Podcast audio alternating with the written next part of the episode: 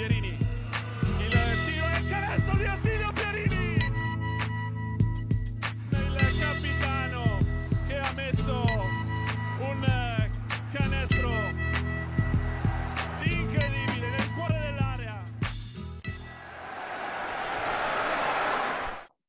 Salve, ben ritrovati a una nuova puntata di Immarcabili, puntata un po' particolare per forza di cose, visto che comunque eh, il fine settimana scorso è stato concentrato per i campionati di Serie 2 e Serie B, e Serie B eh, sul Roseto, dove si sono tenute le finali di Coppa Italia. Noi però facciamo un passo in avanti perché comunque ieri sera in Serie A2 si, sono, si è giocato il turno di recu- un turno di recupero, si recuperavano eh, si recuperava uno dei turni che era stato rinviato a gennaio nel pieno appunto della, eh, dell'emergenza Covid, quasi tutte le squadre in campo e tra queste anche l'Aristopro Fabriano, Fabriano che ha fatto un po' la sua classica partita casalinga purtroppo di quelle che si sono viste quest'anno, ovvero ehm, la squadra bianco-blu in partita di fatto per una trentina di minuti, 32-33 minuti, poi dopo parzialone di 12 a 0 di Forlì, un paio di bombe di Palumbo e Lucas che hanno stroncato la resistenza la resistenza di Fabriano, Fabriano che ritrovava anche Tommasini e Tiunè, insomma, squadra più o meno al completo perché mancava Re per, una,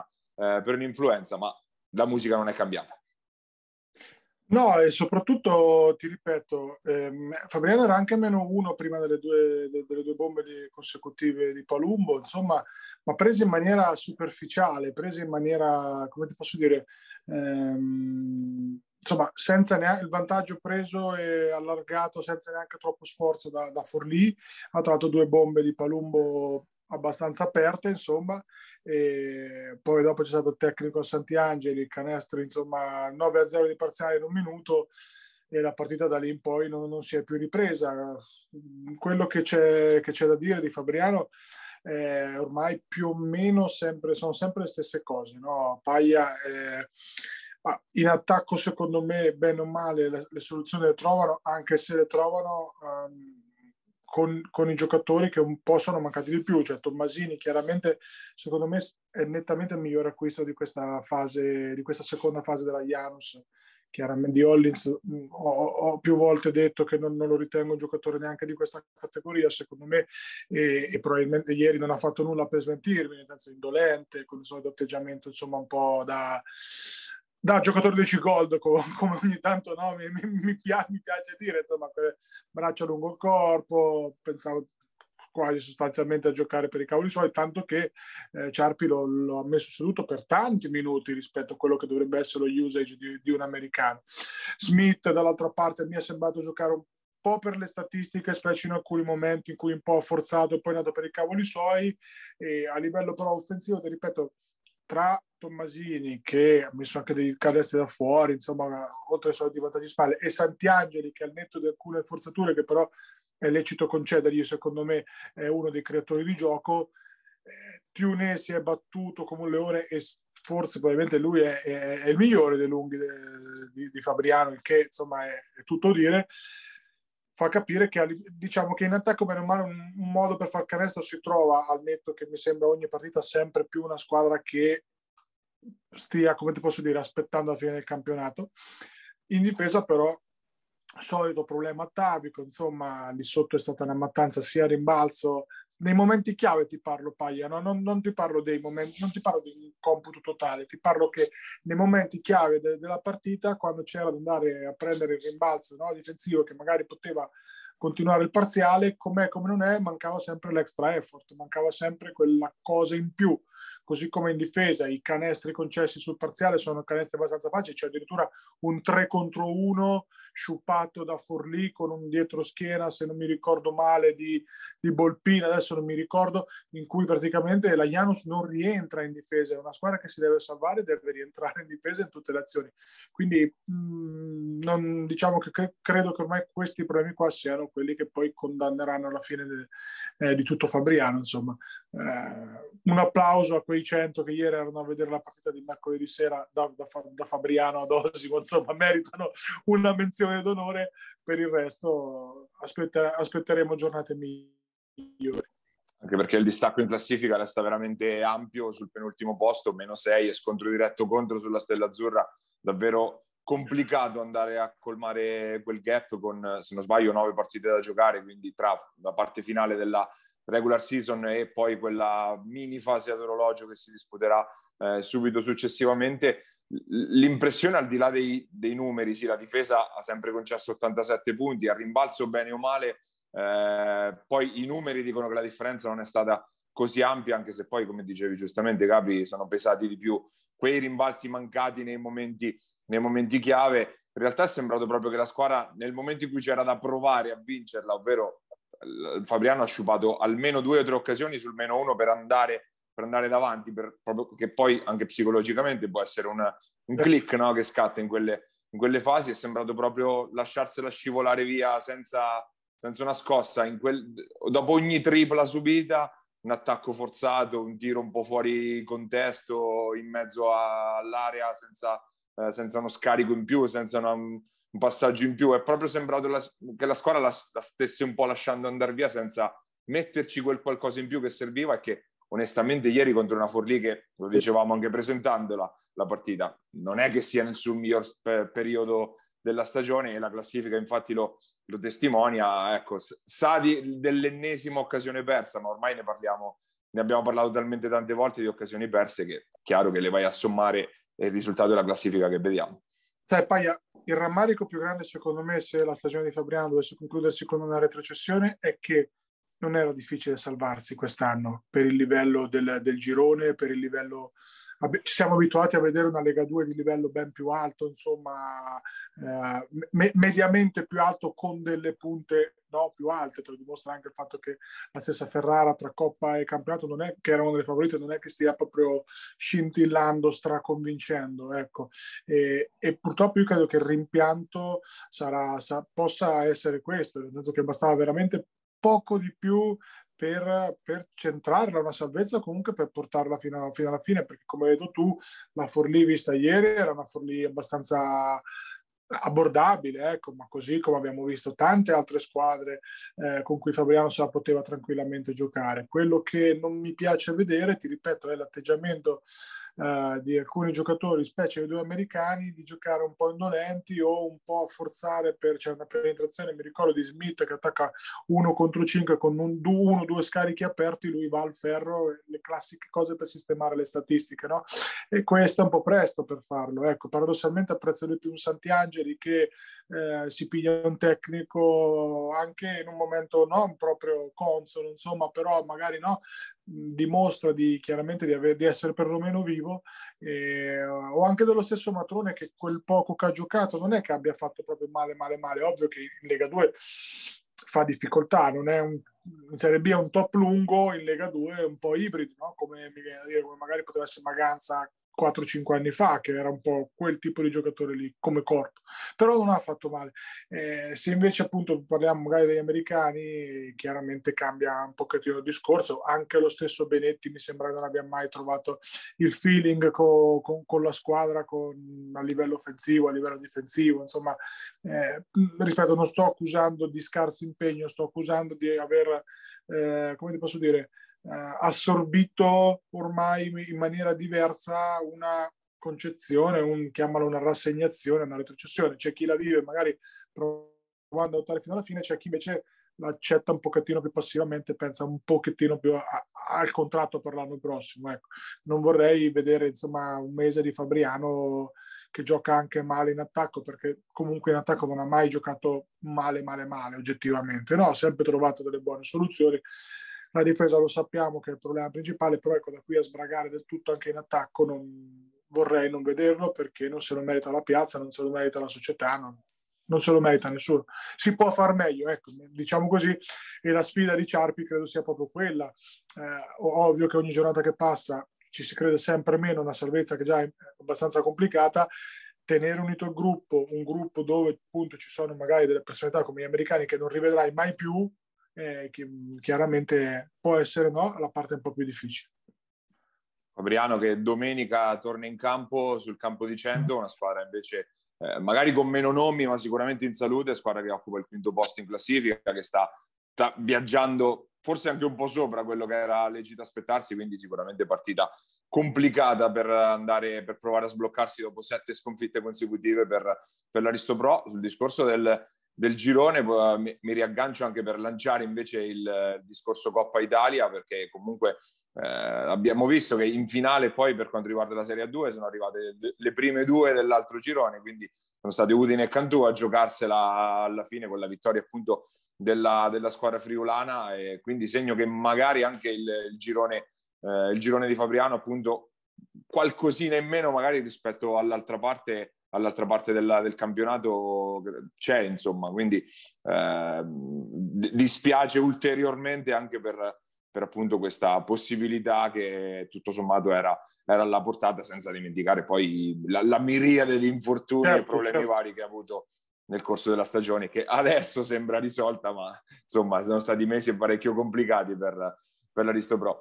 Eh, torniamo appunto un passo indietro, torniamo al, al weekend scorso a Roseto dove è andata in scena come dicevamo la, la Coppa Italia di Serie A2 e Serie B, dicevamo della 2 con la vittoria di Udine, mentre per la Serie B, che è quella che ci riguarda un po' più eh, da vicino, c'è stata la vittoria prevedibile, diciamo, fino a un certo punto, comunque eh, dei padroni di casa dell'Ario Filcam Roseto, una Roseto che ha saputo anche soffrire perché in finale comunque eh, Cividale se l'è giocata come, nonostante tra l'altro l'assenza di coach Pillastrini causa Covid, alla fine le giocate finali però dei campioni della, de, di Roseto hanno girato un po' la partita. Anche un fischio che ha dato una mano su quel quinto fallo in attacco, quel quinto fallo di, di Rota, di sfondamento appunto contestatissimo, tra l'altro da, da Cividale, ma poi la, la, fortuna aiuta gli audaci direi, quindi Roseto che l'aveva già girata un po' come inerzia la partita in quelle fasi, vittoria che direi comunque strameritata per la squadra di Coach Quaglia.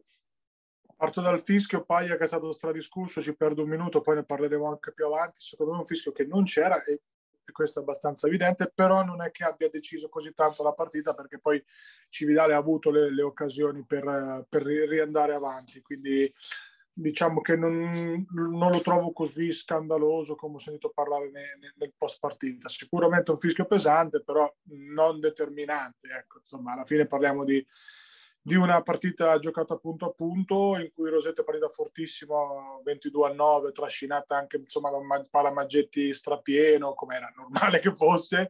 E, e, ti devo dire che questa Rosetto ha dimostrato come bisogna avere quei giocatori di categoria che poi non è che te le fanno via al di là di Valerio siamo tutti d'accordo su che sia l'americano di Rosetto però poi sono i giocatori di categoria. Di Emilio ha fatto una Coppa Italia straordinaria straordinaria, ha fatto tutto quello che... Ha fatto eh, anche canestro da fuori. Infatti, dicendo, tutto quello che sa fare, più ci ha messo proprio di agonismo, di garra, ci ha messo anche tiro da fuori, ha fatto una prestazione balistica in tutte e tre le, le, le partite straordinaria, proprio di, poi ogni canestro si gasa, si vede che è coinvolto, si vede che no, il legame co, col territorio chiaramente gli, lo aiuta.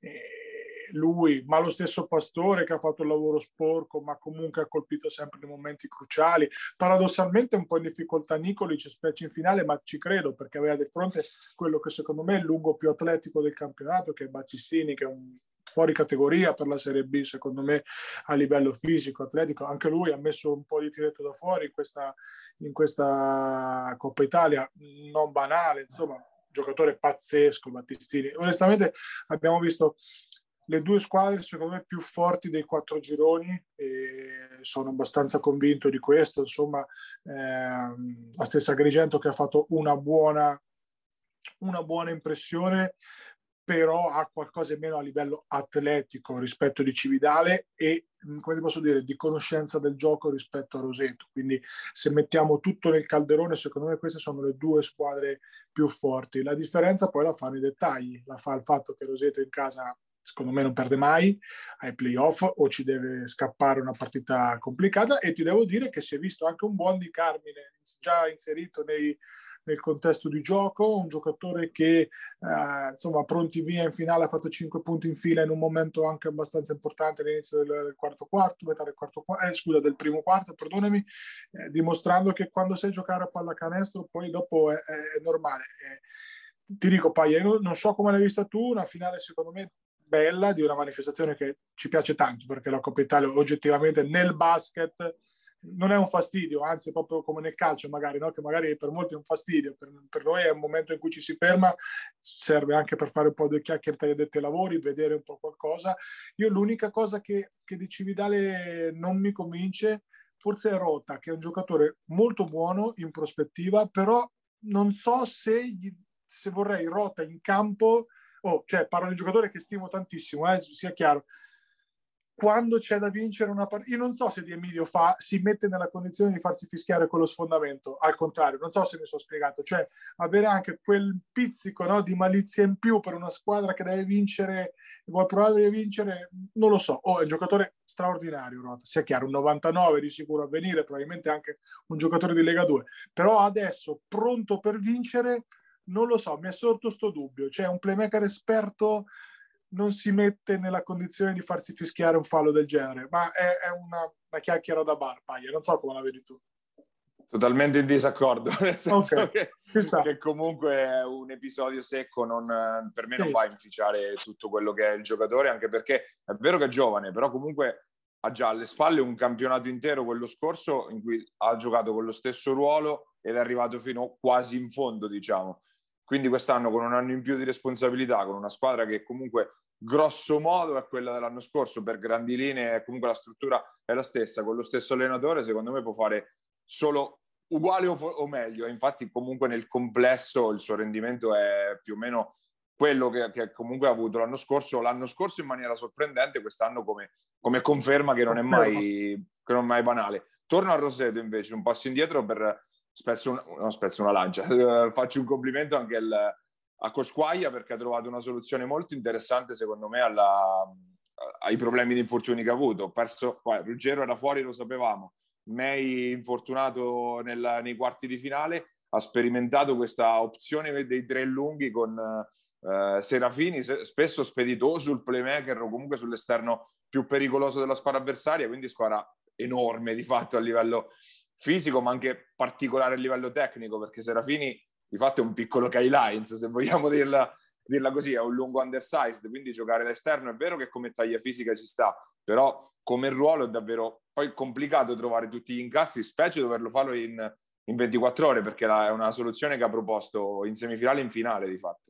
E è una cosa che ha funzionato e sono curioso di vedere se sul lungo periodo andrà a riproporla perché comunque gli ha, gli ha, dato dividendi, insomma, è interessante. Secondo me è sostenibile, è sostenibile, se De Emilio fa così tanto canestro, perché se no sono in due ad avere un tiro da tre punti un po' sospetto, l'area si chiude e cambia totalmente il discorso. Se De Emilio tira 4-6 da tre punti tutte le partite, chiaramente è, è, più sostenibile, però è ovvio che ci vuole anche coraggio no? nelle difficoltà e sicuramente poi ha dimostrato di averlo, quindi eh, assolutamente un, un, plauso a lui. Eh, ti dico, quando sai giocare, lo ripeto, quando sai giocare a pallacanestro, poi coi tre lunghi, coi sette piccoli, coi nove under, com'è trovi un modo, perché alla fine sta squadra qua ha dei giocatori talmente intelligenti a livello cestistico che poi la palla si muove, che poi la palla una soluzione la trovano, insomma. Eh, abbiamo visto tante scelte diverse sui pick and roll piuttosto che sui post-up, piuttosto che parlo degli avversari, puntualmente una squadra così esperta, così abile nel giocare, ha trovato sempre il protagonista, il protagonista giusto. Insomma, poi è ovvio che quando tu hai un giocatore come Valerio, che non è un caso che faccia il canestro, insomma, che poi di fatto chiuda la partita con un post-up, è tutto più semplice, cioè c'è il giocatore più forte del campionato, è normale che no, tutto passi attraverso lui, ma anche se tre partite in tre giorni, come poi insomma ci dirà anche lui, chiaramente non sono state proprio una passeggiata, però com'è come non è, alla fine la palla va delle mani dove deve andare e non è banale neanche farcela arrivare no? nel momento decisivo.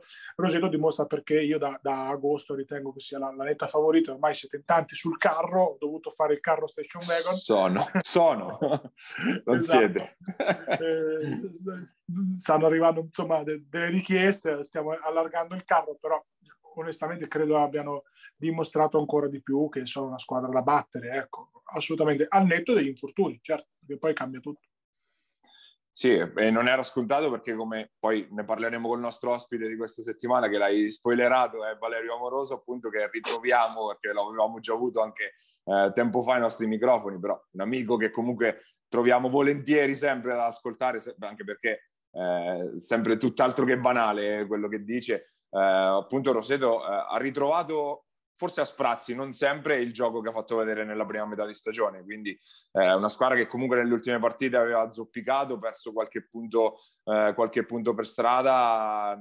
No, è vero che giocava in casa, con, quindi tu, tutto da perdere fondamentalmente, però quando hai il mirino puntato addosso poi è un attimo a, a finire fuori strada. Brava Roseto, brava la Leo Filchem eh, a portare a casa il risultato eh, non sempre chi vince la Coppa poi vince il campionato, anche no, se è successo più volte in passato, però intanto un messaggio insomma, che, si manda, che si manda al campionato. È stata una Coppa Italia anche eh, strana, tra virgolette, nel senso che forse per la prima volta non ci sono state vere sorprese, no? Al, no. al, netto magari della Cremona che si è presentata in semifinale, ma tutto sommato aveva un accoppiamento abbordabile, diciamo, con Vigevano. Il resto sono andate avanti, sono arrivati in fondo le due squadre più, più quotate, più forti parlando infatti anche di questo, insomma, Rieti, eh, per rimanere un po' nel nostro girone, Rieti con Agrigento è stata un'altra gran bella partita, onestamente, eh, vinta da Agrigento, anche qui per una questione di dettagli, si è rivista un po' di pericolosità negli esterni eh, di Rieti, insomma, co- con Testa che ha fatto parecchio canestro, ha messo canestri insomma, importanti,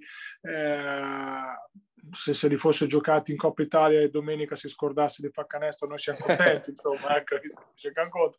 però eh, Agrigento comunque ha fatto una partita di, di, assoluta qualità con un grande che per tre quarti è stato veramente marcato fino agli spogliatoi insomma da, da Rieti poi com'è come non è anche qui il talento è venuto fuori e alla fine eh, le giocate decisive sono passate dalle sue, dalle sue mani. No? Paglia, eh, di Cremone se finale siamo d'accordo, però l'accoppiamento era, dei quarti era oggettivamente fattibile, insomma, tanto che poi con Cividale di fatto non c'è stata, non c'è stata partita. Io eh, continuo a ritenere molto importante per vincere un campionato di Serie B, oltre ad avere dei role player, su questo batterò sempre, anche avere un certo tipo di atletismo che ti possa permettere di avere una conformazione magari eh, grossa ma anche una conformazione piccola. Abbiamo visto Battistini che veramente può tenere dall'1 al 5 e quei giocatori lì, come era un po' Papa l'anno scorso per Fabriano, come può essere Serafini paradossalmente, che può essere un giocatore che marca veramente dall'1 al 5, insomma, in,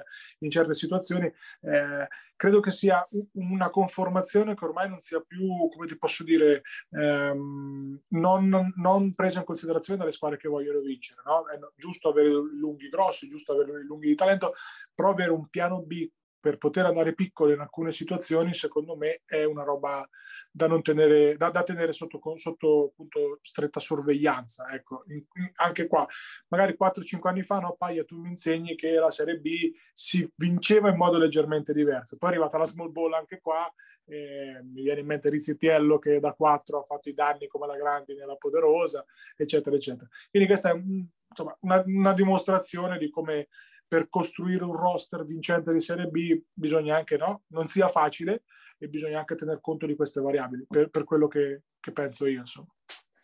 Eh, sono un po' tendenze comunque, secondo me, nel sì. senso che comunque a livello europeo adesso si va in direzione opposta, nel senso si va verso molto la big ball piuttosto che una small ball. Tante squadre giocano, iniziano a giocare con uh, tre lunghi, eh, oppure comunque con due centri veri insieme, quindi è un po' mi sembra che si vada molto ad ondate, ecco, che poi... È arrivato sempre, in ritardo, no? Chi, esatto, e poi le, le, categorie più, più, più, basse, ovviamente come la Serie B, lo, ci arrivano con qualche, con qualche tempo di ritardo, ovviamente, però ecco, dipende appunto dai, dai, periodi e poi come sempre chi vince eh, impone il suo modello, no? perché se il modello è, vince, è vincente è ovvio che tutti cerchino di, di copiarlo comunque di andargli, di andargli, dietro, ma questo è un discorso sui massimi sistemi, insomma, che, eh, sul, sul, quale ovviamente passiamo rapidamente, insomma.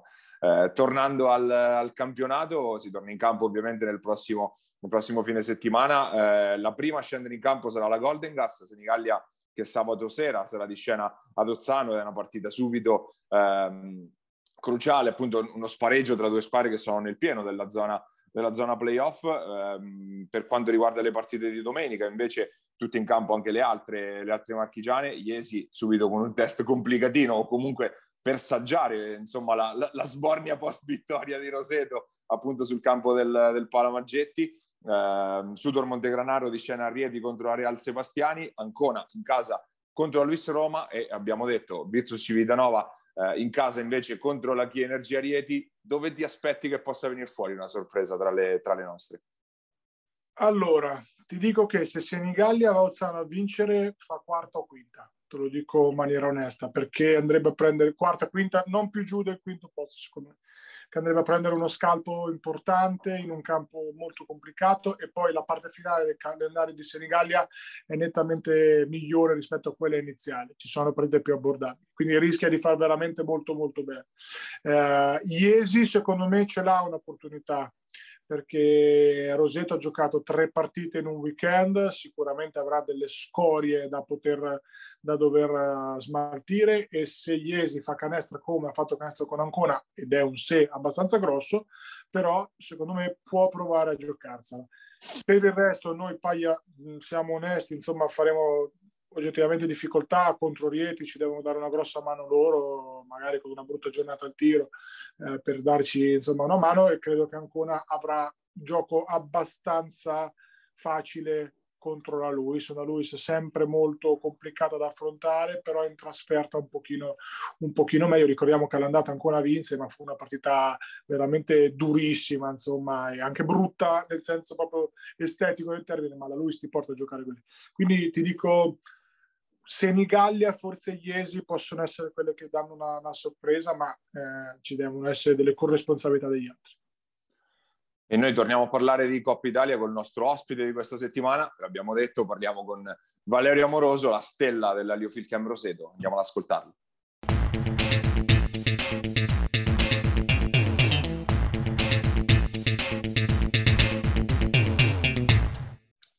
Nostro ospite questa settimana abbiamo Valerio Amoroso, fresco campione della Coppa Italia di Serie B. Grazie di aver accettato il nostro invito innanzitutto Valerio. Grazie a voi, grazie dell'invito.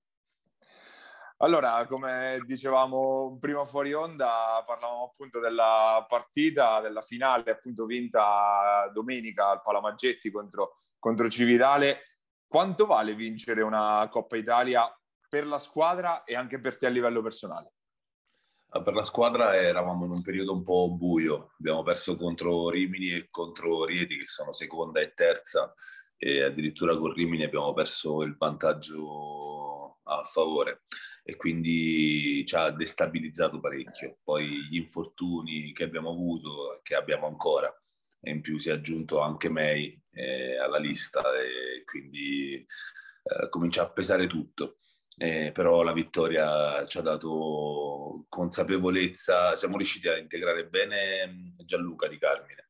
Eh, da subito eh, è una cosa molto positiva e poi vabbè, lui è un bravissimo ragazzo è, è in gamba e poi comunque ci ha dato consapevolezza dei nostri mezzi perché comunque um, vedere un video così così carico, così in forma, che devastante. Lo stesso Zampogna in semifinale ha fatto una partita incredibile, secondo me ci ha dato una, ci dà consapevolezza e ci fa ritornare poi dopo a giocare come, come giocavamo all'inizio dell'anno, al girone d'andata, cosa che abbiamo perso un po'. Ehm, quello, il, il, Valerio Amoroso che abbiamo visto quest'anno sicuramente a livello fisico è sembrato più brillante rispetto agli ultimi le ultime due o tre stagioni, direi. Eh, stai facendo un lavoro particolare di qualche tipo sotto questo punto di vista? O... Oh. Scusate il cane. C'è problema, siamo pet friendly, vai tranquillo. Perfetto. Eh, no, no, è che la fine dell'anno scorso è andata, è andata male, perché comunque avevo un infortunio, avevo un problema al ginocchio che ho operato uh, quest'estate e quindi mi, è, mi sono, sono, ritornato insomma in forma a essere un po' me stesso. Eh, poi infatti ho fatto una, un'estate di, di, allenamenti praticamente, quindi sono riuscito a arrivare bene eh, all'inizio del campionato. Poi eh, col gruppo, essendo il gruppo dell'anno scorso, riesci a, a giocare a trovarti subito, no? Quindi questo mi ha dato una, una, grande mano e quindi ho fatto un, un periodo, un, una, un girone è andato molto buono, però poi dopo mi sono perso, ho preso il covid, ho un'ernia al collo che ancora adesso sto curando, eh, ci sono un po' di acciacchi, ho fatto due settimane di dolori atroci dove mangiavo tutto quello che mi passava davanti, quindi sono grassato, ho perso tono muscolare, ho fatto di tutto, però adesso mi riprendo. Eh, ti chiedo, eh, l'hai sfiorato un po' il discorso eh, appunto dell'arrivo di Di Carmine, che penso va letto anche in quell'ottica, anche nel fatto di gestire un po' il tuo, eh, il tuo sforzo, diciamo, da qua alla fine della stagione, oppure si interseca anche col discorso infortuni in generale della squadra? Sì, perché comunque, essendo, eh, siamo sempre in, in difficoltà, anche per arrivare a 10 per allenarci e quando non hai la qualità poi dopo gli allenamenti, eh, le partite non riesci a, a quel, garantire quel gioco per 40 minuti come lo, lo garantivamo noi.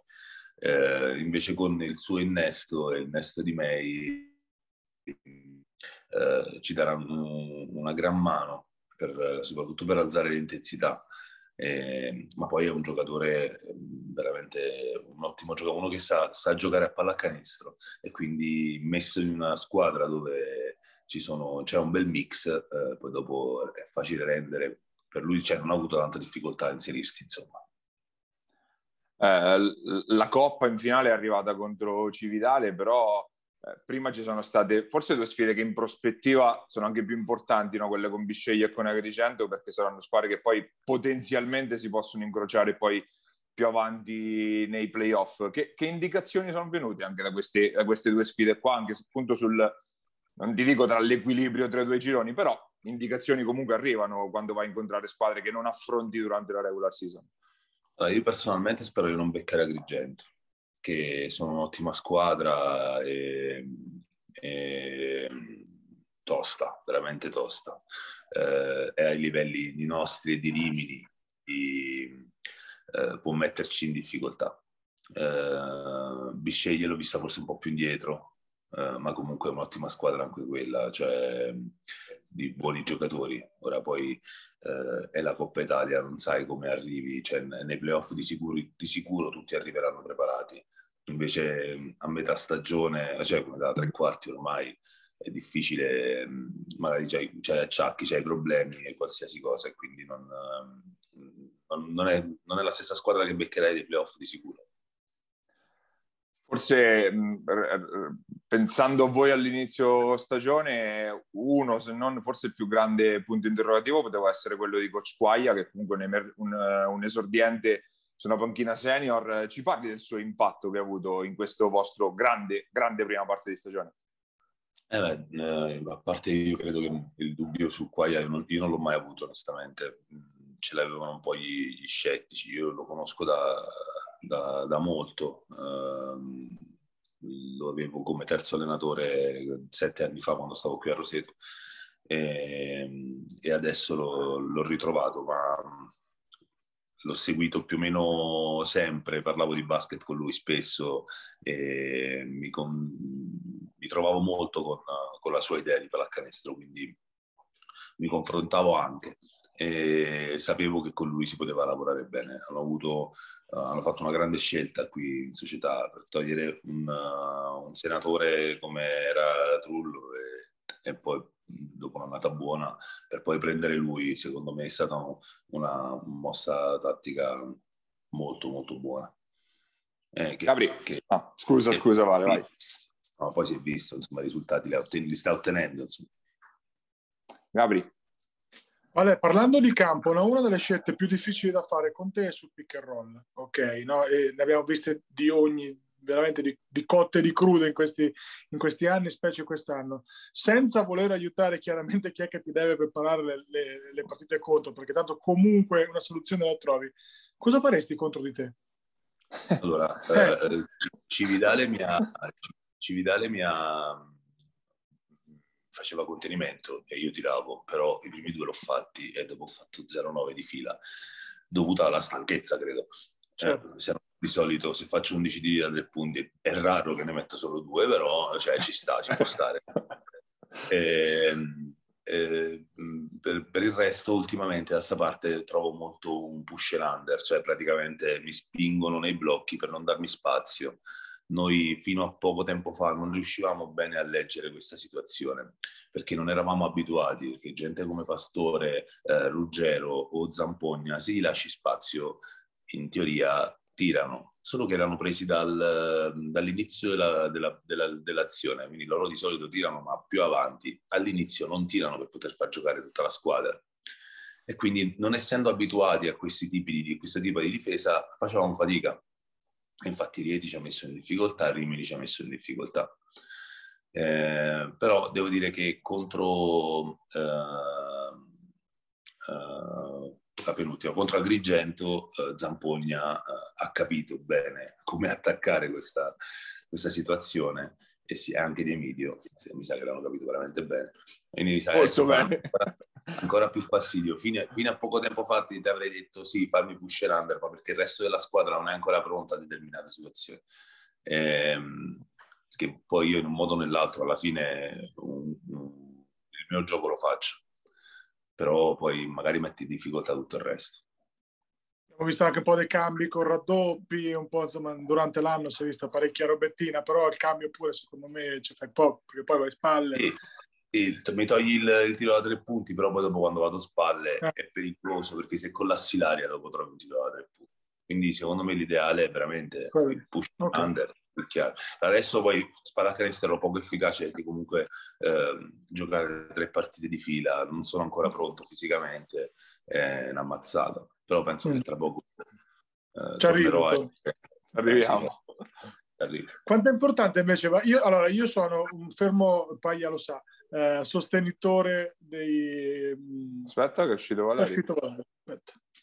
Sai che è arrivata una telefonata. Ok.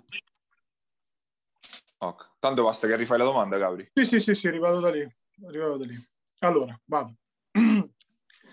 Eh, testimone paglia chi ci ascolta, quei, quei, quei, poveri che ci ascolta settimanalmente, io sono stato sempre dell'idea dal giorno uno che la favorita era Rosetto perché secondo me è la squadra costruita meglio con i giocatori di categoria. Magari a livello di talento ci sono squadre più talentose, possono essere Rimini e Rieti, però secondo me la B si vince con i giocatori, con i di Emidio di turno. Vabbè, lasciamo stare le, le superstar come te, come magari eh, che, insomma, il Saccaggi di turno, il Tassinari, però la Serie B si vince no?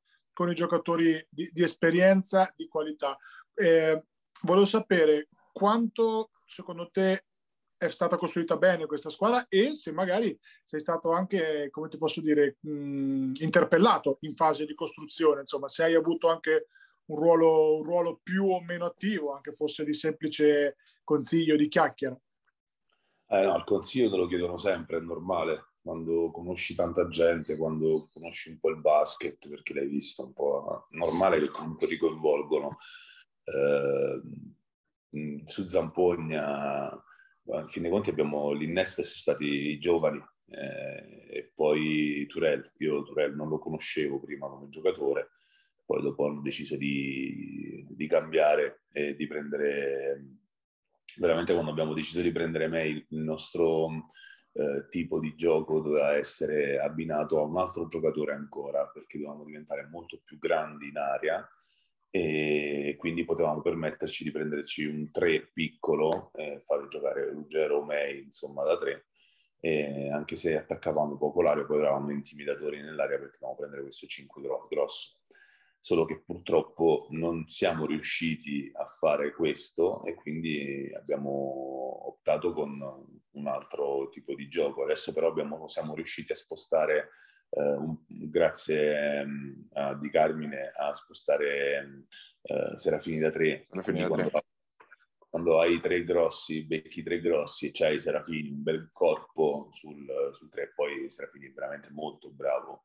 Devo dire, ha fatto secondo me due partite devastanti, due o tre partite devastanti. Mm, in difesa nell'ultima è stato incredibile secondo me e ci ha dato una dimensione completamente diversa quindi cioè, è, stato, è stato un buon innesto, un buon cambio il tutto, insomma, quindi Infatti è un discorso questo che parte un po' dall'anno scorso, no? da come è stata costruita la squadra l'anno scorso, poi perfezionata quest'anno. Eh, ti volevo dire, sei d'accordo sul, sull'affermazione che servono magari due o tre role player eh, che sappiano fare le piccole cose rispetto ad ammucchiare talento come magari ha fatto eh, Rieti per vincere la Serie B, ti parlo, eh, perché poi dopo al piano superiore chiaramente cambia tutto.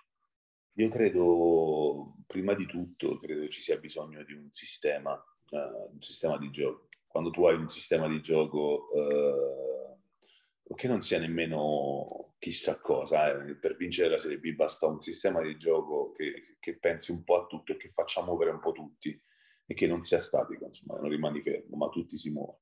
Quando tutti si muovono, dopo, anche se non è eccelso come sistema, eh, alla fine eh, riesce a portare facilmente l'obiettivo a casa, secondo me. Poi da lì, certo, l'innesto dei giocatori, eh, se hai una squadra lunga e riesci a far giocare eh, un po' tutti, eh, è un qualcosa in più, di sicuro.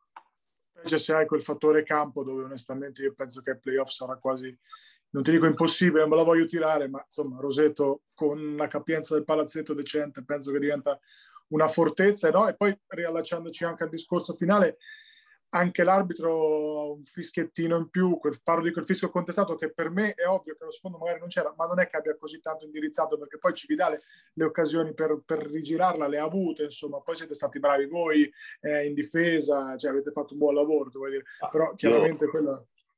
Onestamente sì, è vero, magari probabilmente non so se lo sfondo c'era o meno, non ne ho idea, non ho visto, però eh, cioè, cioè, il primo quarto e il secondo quarto hanno fischiato tutti i contatti, dal terzo quarto in poi hanno smesso di, di fischiare. Sì. E chi è in vantaggio, quando, vieni, quando smetti di fischiare, perdi l'inerzia, eh, perdi completamente l'inerzia della partita. O riesci a essere più fisico di loro da subito, ma quando stai sopra di 11 e li fai, cioè, fin dei conti cambiare totalmente il, il, il, tipo di arbitraggio da un tempo a un altro significa proprio dare una mano all'altra squadra che sta in svantaggio.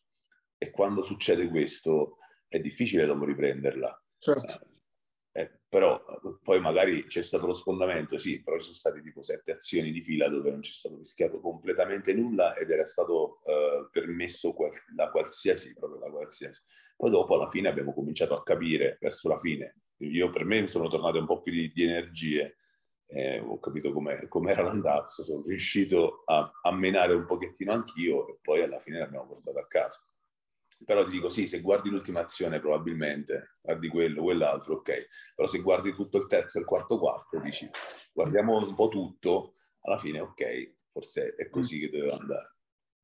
Eh, infatti ti volevo dire un'altra cosa, Vale, ma che margine avete secondo te di migliorare, al, al, di là di quello fisico che è evidente, insomma, che chiaramente dovete recuperare la forma, la condizione, gli infortuni, avete dei margini di miglioramento secondo te che insomma possono ancora Aspetta che Maria la cinquantesima telefonata, fanculo, siamo al quota 52 stanotte. Poi dalla Svizzera, che non so dove continuare. Dalla Svizzera. Vabbè, rivado. Mm. Ok, va, va, va, va, va, va, va. torna la telecamerina verso di me, non torna la telecamerina verso di me, vabbè. Eh, al di là vale, della, della condizione fisica degli infortuni, che margini pensi di avere, pensate di avere come squadra, se chiaramente potete avere ancora qualcosina, il che non è una buona notizia per gli altri, secondo me, eventualmente. Uh, che intendi come margini, scusa? Non so, magari crescere a livello di mh, mm, alcune ah, letture in attacco. Ah, ok, ok. Uh, no, beh, dobbiamo, dobbiamo tornare a, a, passarci la palla come facevamo prima, cioè uh, siamo, siamo, stati in difficoltà per due mesi, no? Quindi questi due mesi abbiamo avuto poca gente sì, cioè poco, poco, poco, poche persone, pochi, pochi, punti di riferimento, come invece prima no, ne avevamo tanti. E, e questo ci ha portato a, a giocare in, in, un, modo completamente diverso. Adesso l'obiettivo nostro è ritornare a giocare come giocavamo prima, passarci la palla e, e trovare l'uomo libero. Quando hai dei, così tanti giocatori che possono far canestro e se riesci a capire che puoi muovere la palla invece di fissarsi uno contro uno, questo diventa tanta roba. Eh, l'ultima partita non l'abbiamo fatto assolutamente, ma eravamo completamente stanchi. Abbiamo fatto per i primi due quarti e poi dopo abbiamo smesso.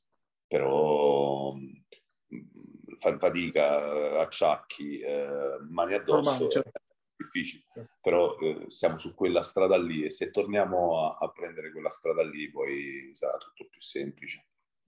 Difensivamente sei soddisfatto Ale, delle, delle, ultime uscite, in generale, dell'ultimo mesetto, mesetto e mezzo? Dell'ultimo mesetto, sì, no, fisicamente, cioè, difesa stiamo abbastanza bene, cioè, mm. siamo... Secondo me siete migliorati tanto rispetto all'inizio della stagione, infatti poi te l'ho chiesto, sì. ma tanto. Sì, teniamo, eh, quando non fai canestro ti concentri su altro, a fin dei conti è quello, no? Eh, questo è pure un segnale di, di maturità.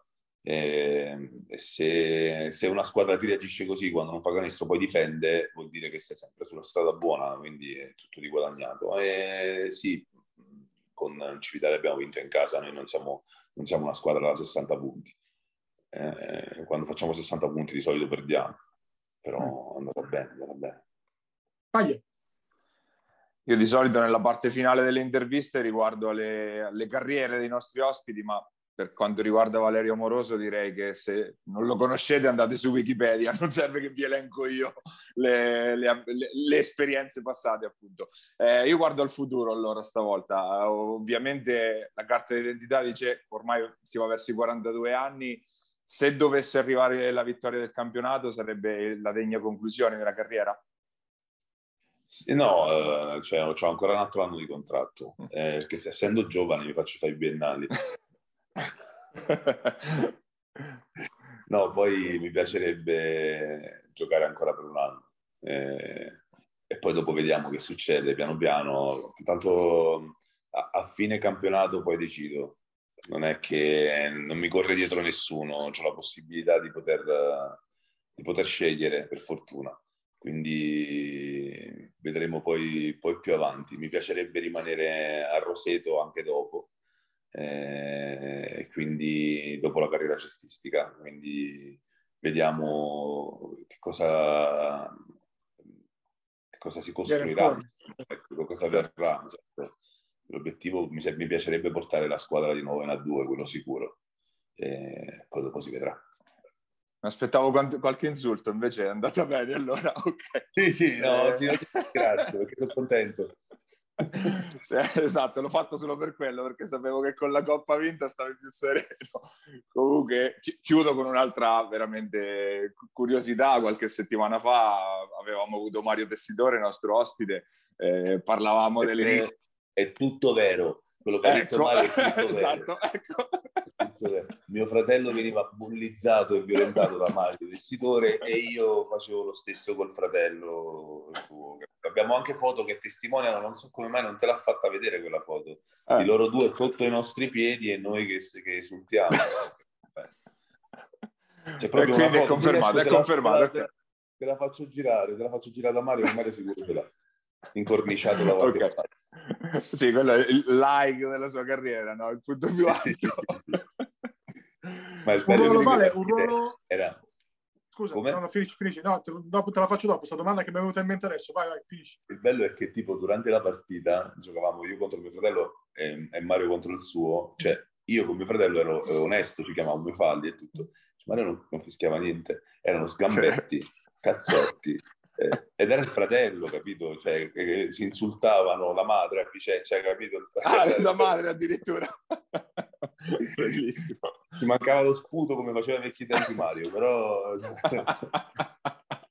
e ci vedi in un ruolo un po' la Mario in futuro?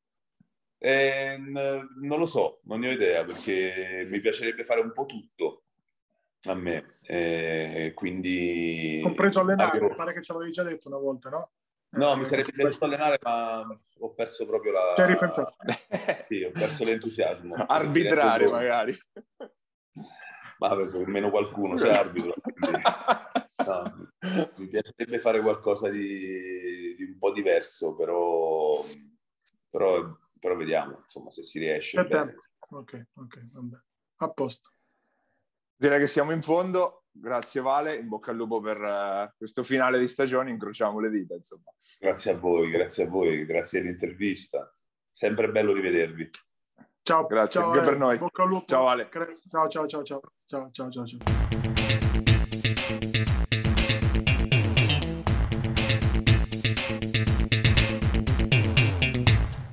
Ed era Valerio Amoroso, il eh, lungo della Liufilcam Roseto. Ora, come solito, passiamo ai campionati regionali, C-Gold e C-Silver, anche se in realtà anche la C-Gold è rimasta ferma. Nello scorso fine settimana era il, eh, turno, turno di riposo per il campionato perché originariamente era previsto il weekend della, della Coppa Italia, Coppa Italia che invece poi è slittata. Si dovrebbe giocare, siamo nel campo però delle ipotesi, eh, nei giorni subito precedenti a Pasqua, quindi eh, dovrebbe essere definita nei prossimi giorni anche questa situazione. Tra l'altro eh, si è giocato anche l'ultima partita della, di, della, seconda fase appunto della Coppa Marche, anzi scusate, non eh, Coppa Italia. Osimo che ha battuto Valdiceppo, che quindi ha guadagnato l'ultimo pass per, eh, per queste Final Four che si dovrebbero giocare quindi fra, fra un mese, diciamo subito dopo la conclusione della, della regular season, regular season nella quale restano quattro giornate, ormai eh, l'avevamo già detto, eh, dualismo in testa Bramante-Matelica, Matelica che riceve Foligno sabato, Bramante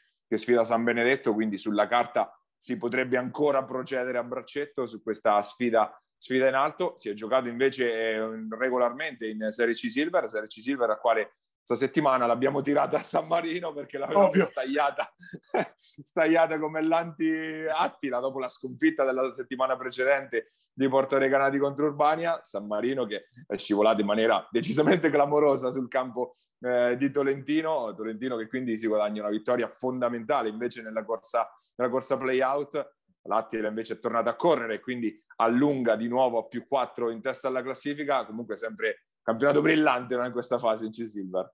Bello, a me C-Silver piace un sacco, io non nascondo le mie, la, la, la mia preferenza tra la Silver e la Gold. Quest'anno Poi col, perché... gi- col gironi riuniti adesso è proprio è un, un, un tourbillon di robe, sì, sì, sì.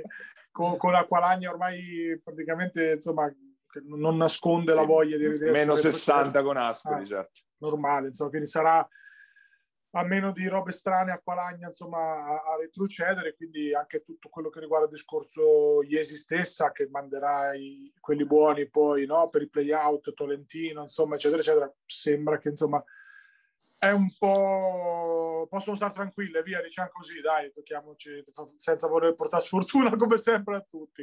Al vertice ritorna la vittoria l'Attila in maniera abbastanza perentoria insomma a differenza col basket giovane si è vista si è vista tutta. no, con Loreto Loreto Pesaro, con Loreto scusa, che, tra l'altro, con... che tra l'altro si è presentata in 6 o in 7 quindi anche loro gravi problemi da quel punto di vista. Con, con Loreto con Mancini che continua a fare un campionato di assoluto livello mi piacerebbe l'anno prossimo vedere se attira qualche chiamata dalla Serie B, perché io sto rivedendo in questo ragazzo un po' il percorso inverso di, C- di Cicconi, ma lo stesso percorso che ha fatto Cicco, no? Cicco ha fatto tanti anni di Serie C a crescere piano piano, ok che questa è una C-Silver, quindi magari forse a Mancini serve un, un anno no? di C-Gold di consolidamento, però per il fisico che ha, questo è un fisico da Serie B Mancini, insomma, è un ragazzo che aveva semplicemente bisogno di giocare, di trovare fiducia, di essere allenato in un certo modo. Eh, Montemarciano torna alla vittoria, anche qui eh, trascinata da, da, dal talento degli esterni e poi c'è questo mega gruppone insomma no? Paglia 24 dove c'è pure Montemarciano dove ogni domenica può succedere di tutto con le umbre che stanno facendo bene questa volta insomma anche in maniera un po' ti dico inaspettata, però probabilmente perché no, siamo abituati a conoscerlo un po' meno il, il, campionato, diciamo la zona Umbra, quindi magari per noi è inaspettata, però ne abbiamo parlato un po' la settimana scorsa di, di Perugia che insomma ha vinto con, con, Bartoli Mechanics non banale, insomma con Metauro, quindi dimostrando che il percorso è buono. Eh, campionato bello equilibrato, tolto forse la prima e l'ultima, diciamo a questo punto adesso la tiriamo anche a tutti a casa. Spariamo nel mucchio stavolta. Sì, sì, sì, sì. Lì in mezzo veramente può succedere di tutto, molto equilibrato e insomma un campionato interessante, divertente, dove è anche difficile fare pronostici oltre chiaramente all'Attila. Infatti si è formato questo gruppone al terzo posto, quattro squadre a quota 24, anche perché appunto Perugia ha vinto lo scontro diretto con Urbania, con eh, la Bartoli Mechanics, mentre Urbania ha fatto un bel colpo, ma ha, ha, dimostrato di essere in forma perché dopo aver battuto l'Attila è andata a vincere a Porto San Giorgio, che non è banale perché veniva da cinque vittorie consecutive la, eh, la BKM, quindi segno che comunque anche queste squadre vanno poi prese con le molle, specialmente incontrarle, visto che quello sarà il gruppo che va dal terzo al sesto posto, poi rischi di incontrarla anche subito, una di queste, una di queste squadre qua già al primo turno, è il rischio, insomma, colpaccio è ovviamente alle porte, ma eh, senza considerare che poi sotto un po' distaccata perché comunque ha avuto questo passaggio a vuoto di un mesetto insomma senza vittorie c'è una squadra come Recanati che attualmente è settima è una squadra che ha valori importanti per il campionato insomma eh, se non facessi i playoff sarebbe, sarebbe un risultato un po', no? un po', un po di sotto delle, ah, delle ah, deludente, deludente si può dire eh, deludente. deludente. esatto comunque il talento c'è comunque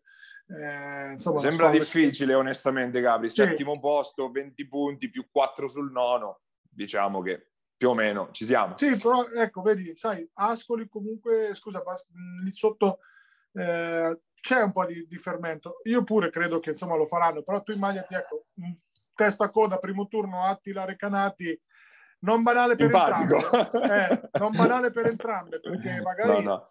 Eh, i derby poi sono sempre particolari, le motivazioni sono diverse, la pressione è diversa, quindi non sarebbe male.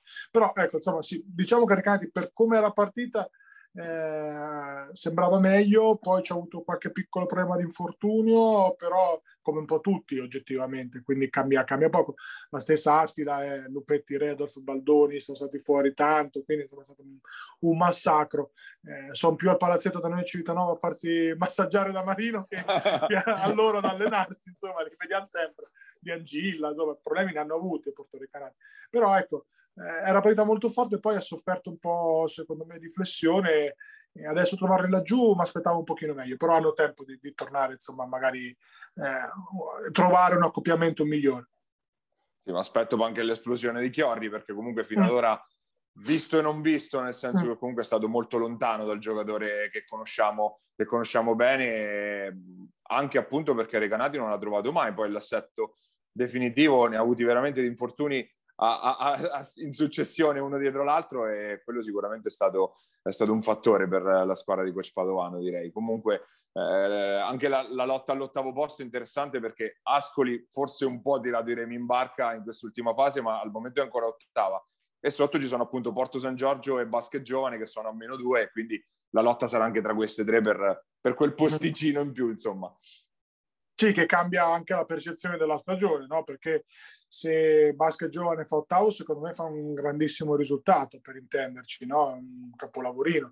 Eh, se la Big fa ottavo, secondo me poteva far meglio. Fa il suo, fa il suo. Eh, fa il suo, barra leggermente sotto, perché comunque quando tu hai un giocatore come Ciccio, che in C-Silver sta viaggiando comodamente, sbadigliando a cifre importantissime, annoiandosi pure, metti dentro uno come Nacca che comunque anche qua da quando è andato a Porto San Giorgio sta dimostrando il suo potenziale eh, secondo me l'ottavo posto sarebbe un po' quasi poco. Sei meno via per, per dirla così. Non centrarlo ottavo posto sarebbe proprio grave invece secondo me oggettivamente.